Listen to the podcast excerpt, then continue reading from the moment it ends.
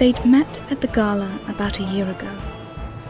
Mandatory for the king and queen's head of security, and even more so for the royal heir. It was a gloomy night. The clouds hung low in the sky, lit by the orange glow emanating from the palace like a sunset. The ballroom was filled to the brim with socialites and stuffed shirts, all dressed in the most ornate outfits and their falsest smiles. The prince, the young Eston Adler himself, turned a delicate glass of champagne in his hands, the only other thing occupying his drifting attention being the coordinated dancing figures blooming from the centre of the room. He'd managed to find a small respite near the drinks table between two pillars, just out of sight of anyone who might want to engage him but close enough to make it seem like he was participating in the event. He didn't want to be there. He knew his privilege, of course. Being the prince allowed him many benefits that the common man simply did not receive, including parties thrown in his parents' honour, and more food than he could ever hope to eat in one night. But he felt a little bit cliche as he watched two young women laugh and dance together wishing he could talk to someone as Eston, and not as the prince. How are you holding up, Your Majesty? Eston turned to see the captain of the guard at his side. Hallward Carver, he remembered. The knights all called him Ward, though Eston never had any reason to address the man as anything but captain. Eston wasn't even sure if he'd ever seen the man's face, since, even now, he wore a decorative helmet that obscured any features from view. He had half a mind to lie and offer the man the same dull answer he gave the rest of the partygoers who had approached him in the past couple hours. But the man had approached him with an easy gait and an easier tone. So instead, he found himself being a little more honest. Only a little. I'm having a great time. What about you? Eh, these sorts of events aren't really my scene. The prince was surprised at the answer. His parents valued their reputation, and all of their staff followed the standard of hiding their true feelings on any matter in favour of image. Eston expected the head of the royal guard to be no different especially in front of a member of the royal family. Me neither. Never would have guessed. Was that sarcasm?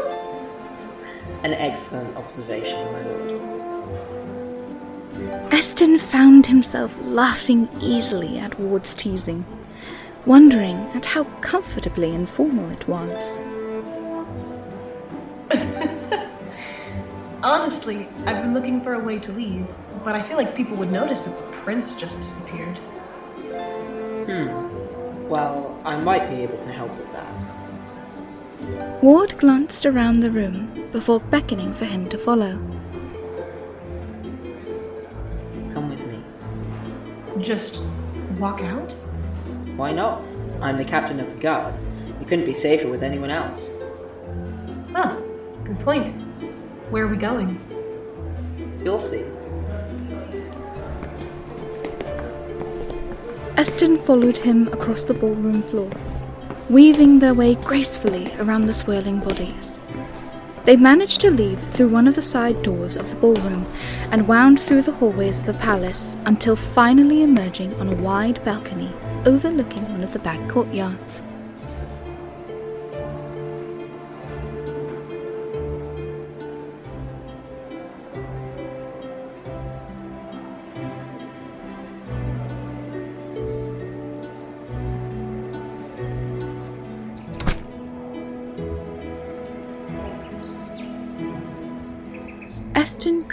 About hear the thrum of the gala, but it faded to a murmur as the cool evening air filled the space instead. He looked out over the courtyard, flowers and trees just barely beginning to bloom in the first few weeks of the coming spring. before turning his gaze to the darkened sky.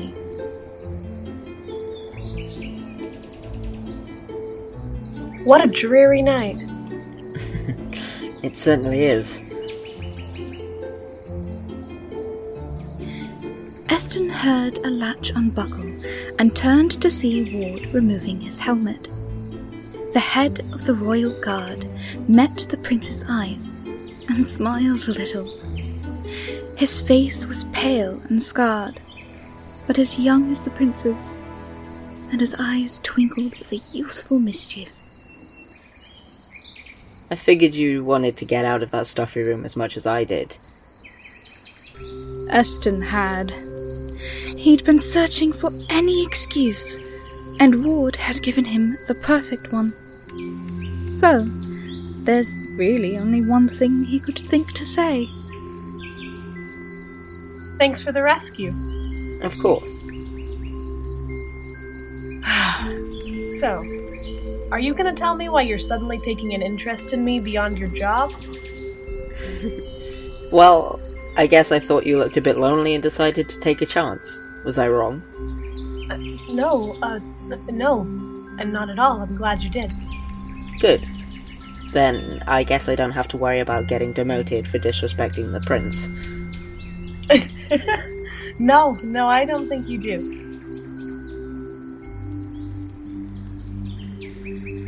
They began to talk. At first, about the mundane, about palace life and the stifling environment it created, the expectations of their positions, and the looming responsibilities of the future. But the conversation turned to hobbies and jobs eventually, and at Ward's insistence, the prince revealed that he'd always wanted to be an inventor. It's something he'd been keeping to himself for a while. His insecurities about his projects and his parents' insistence that he focus on his princely duties had left Eston with little opportunity to talk about his passions. I'm working on a few projects now. My parents don't know about them. What kinds of projects? They're inventions to make the common people's lives easier. I've come up with ideas for improved farm tools, a mechanical loom, and I've just drawn up some schematics for an automated pick. Incredible. I hope they will be. I have to make sure they work first. You haven't tested them. Not yet, I've been busy. That makes sense. Will you tell me more about them? Your inventions, I mean. You want me to? If you're willing, I'd love to hear more of your ideas. Eston immediately launched into an excited ramble. Ward continued to ask about his contraptions, and Eston answered them with growing interest, more than happy to finally talk to someone about his knack for inventing. Ward, after Eston's repeated insecurity coming through, eventually revealed that he too was an inventor. Though not actively practicing, his mother taught him all she knew about modern technology and mechanics. Can I ask you something? Anything. What would you say to a partnership? A chance for us to both pursue something outside of our royal duties. My lord, I. Eston, please. I would love to have the opportunity to get to know you more, Captain Carver. If I am to call you Eston, you must call me Ward. All right then, Ward. What do you say? I think I would like the opportunity to get to know you as well, Eston. They shook on it, and it was settled. Starting the next day, they would begin to work together. Weeks passed, and the two got along well.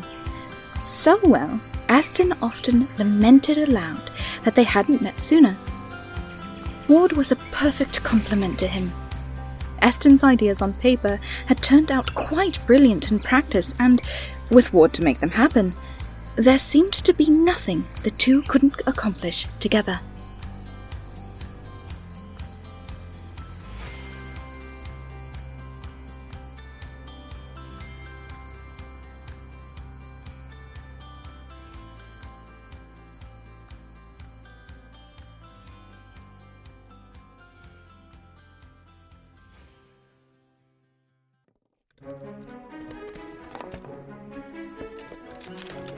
They worked in a chamber within the lower levels of the palace that had been void of use for years.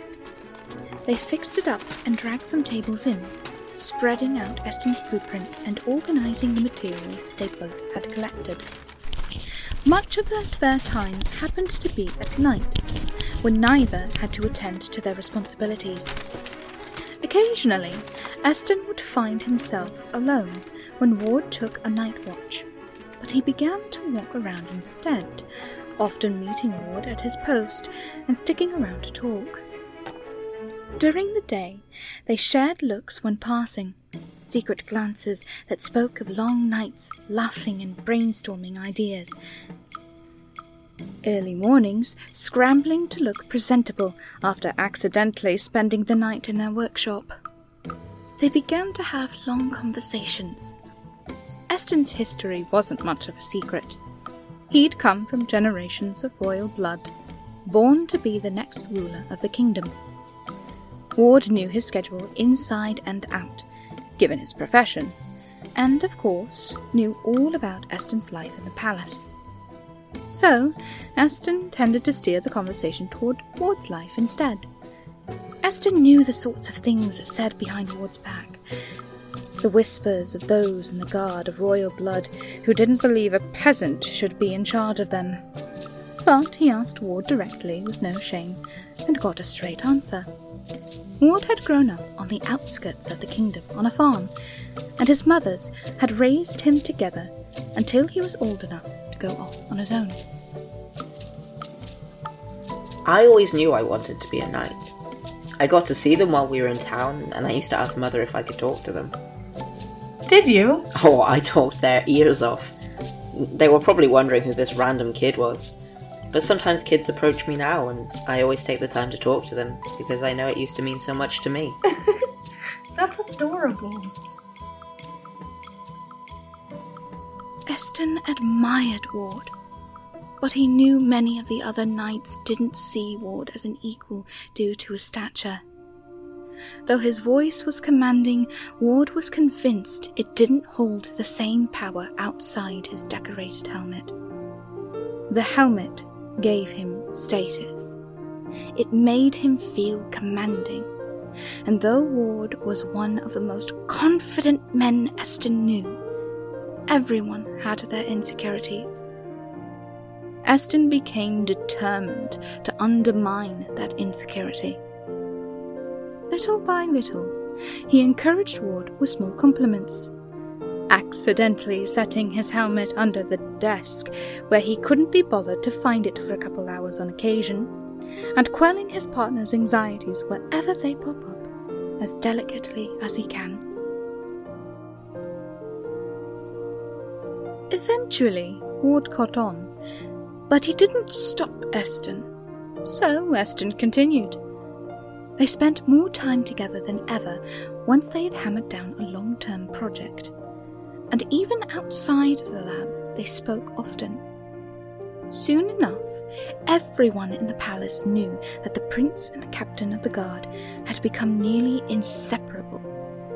And Eston felt a healthy mixture of pride and embarrassment as the rumour shifted from the topic of Ward's past to their relationship status. Ward began to take off his helmet around others, and Eston had never felt more comfortable around another person than he did with Ward. Their ideas flourished together, and as they worked in tandem, they developed something they both felt they needed the world to see.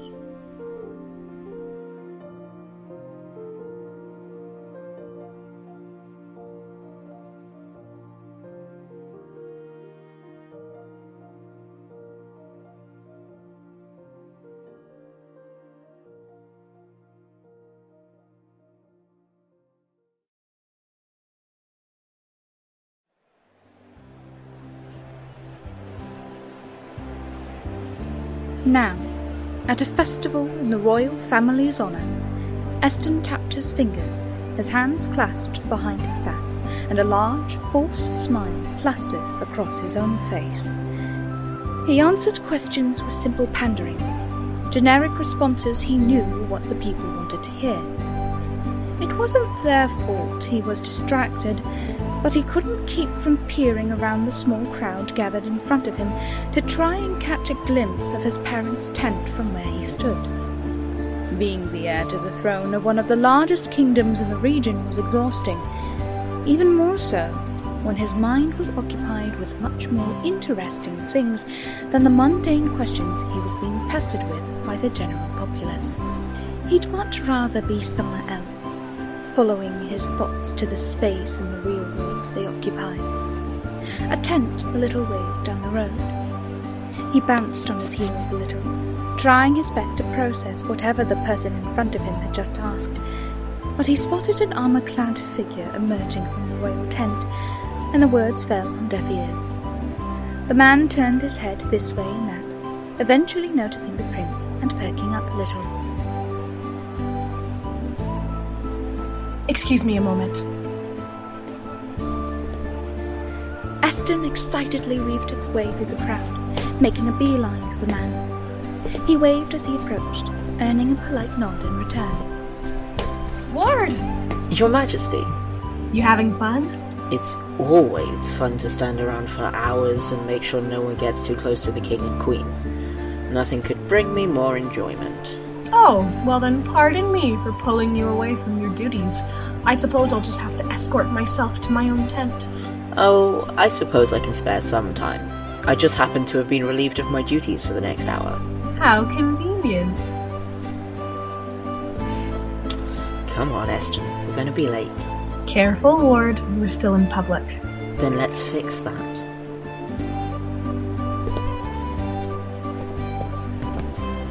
They began to walk, the crowd parting as they passed. It had always been so easy to walk around with Ward. As the captain of the Royal Guard, it's only natural he'd be escorting the prince through the streets. As the prince's best friend, it gave them plenty of chances to talk without anyone bothering them. This time, though, they didn't say much.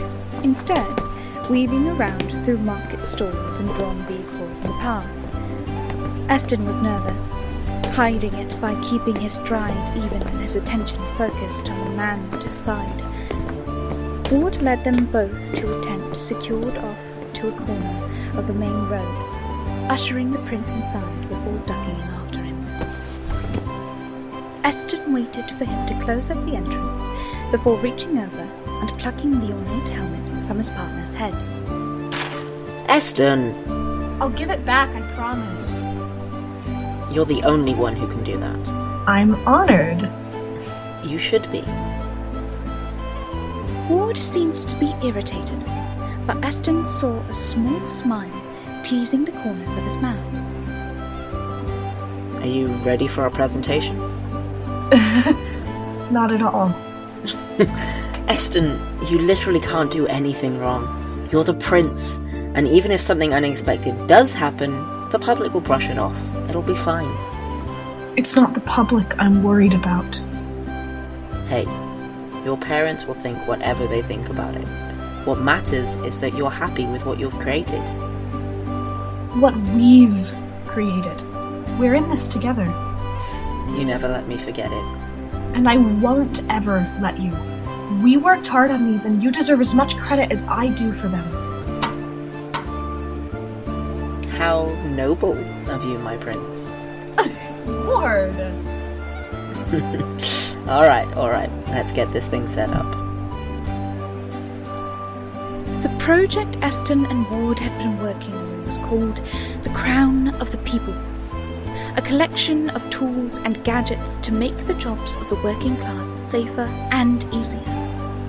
They planned to reveal the devices and how they worked in front of a large crowd, and advertise to themselves as anonymous inventors.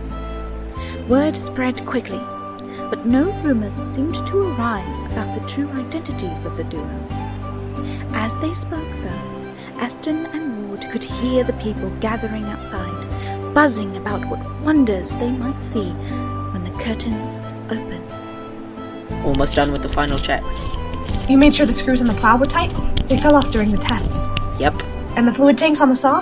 All filled up. What about the helmets? Yes, I've double checked everything, though you're free to do it yourself. I'm just nervous.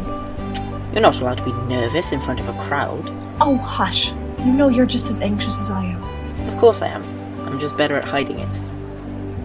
I just. I hope they understand that this is what I love to do. There's nothing saying you can't be a prince and an inventor. And besides, your parents were plenty happy when you wanted to be a prince. I can't see why they wouldn't be accepting of this. It- but that's different. Being a princess is the same thing as being a prince. I just needed a different title. Being an inventor, I can just imagine them saying something about where my priorities lie. I have a responsibility to my kingdom, and I don't know if they'd understand that this is how I want to serve my people. Not from afar, but in the mines and in the fields with them, as much as I can be. Eston, you've got a good heart, and I've always admired that about you. Ever since I met you properly, you've always wanted to help your people. Your parents will see that. I know they will. I hope so. Hey, even if they don't, you've still got me behind you all the way. And they're not going to fire me. I'm the best they've got. True, they'd be lost without you. Mm hmm. Well, everyone's going to know you after this. And not just your name. I don't know if I want to go out without it. Eston held Ward's helmet close to his chest. He watched Ward glance down at it, then back up at him. Eston didn't want to let it go. Not really. He knew the image Ward wanted to present. He knew Ward wanted people to see him as the guard captain, and not some kid from the outskirts. As a response, he held out a hand, the one not holding the helmet, and Ward hesitantly slotted his pale fingers into Eston's darker ones. You're a presence all on your own, Ward.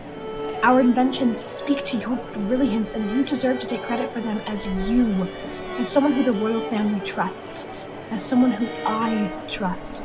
Not just my family's colors, but as the face of the people, too. I hate how convincing you are. All part of my charm, partner. Yet another reason you make excellent royalty. And another reason why I like you. They smiled at each other as the crowd began to shout. It's time. Eston hesitated, then sighed, offering Ward the helmet. It's still your choice. Ward stared at it for a long moment, then shook his head. Put that thing away, Eston. I've made my choice already.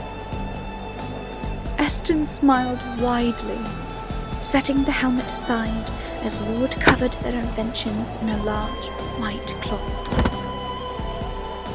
Are you ready? You already asked me that. I'm hoping your answer has changed. Eston looked at Ward, a warmth spreading through his chest. He realized that he was ready. Having his partner by his side gave him a thrilling confidence, a sense that he could take on whatever the world had to throw at him, even if the worst thing he'd have to deal with at the moment was his parents' approval. But he had Ward, and he had the people of his kingdom. He knew this would go well. I'm ready. Then let's show them who we are. Ward gave his cheek a short peck, and Eston bumped his forehead against his partner's. They shared one last look before exiting the tent, their inventions ready to show the crowd. They emerged into the afternoon sun together, hand in hand, and threw off the cover, their brilliant creations finally displayed for all the world to see.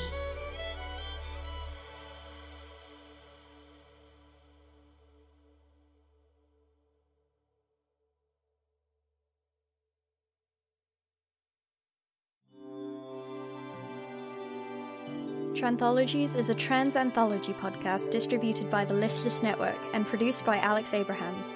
The Crown of the People was written by J.R. Steele and directed by Alex Abrahams. It was edited by Alex Abrahams. In today's episode, you heard the voices of Eden Finch as the narrator, Andrew Mercator as Hallward Carver, and Morgan Champine as Eston Adler. If you enjoyed this episode, make sure you tune in tomorrow for She Was a Wish by Sammy Joe Christer. But until then, remember, night rainbows are real, and you can be too.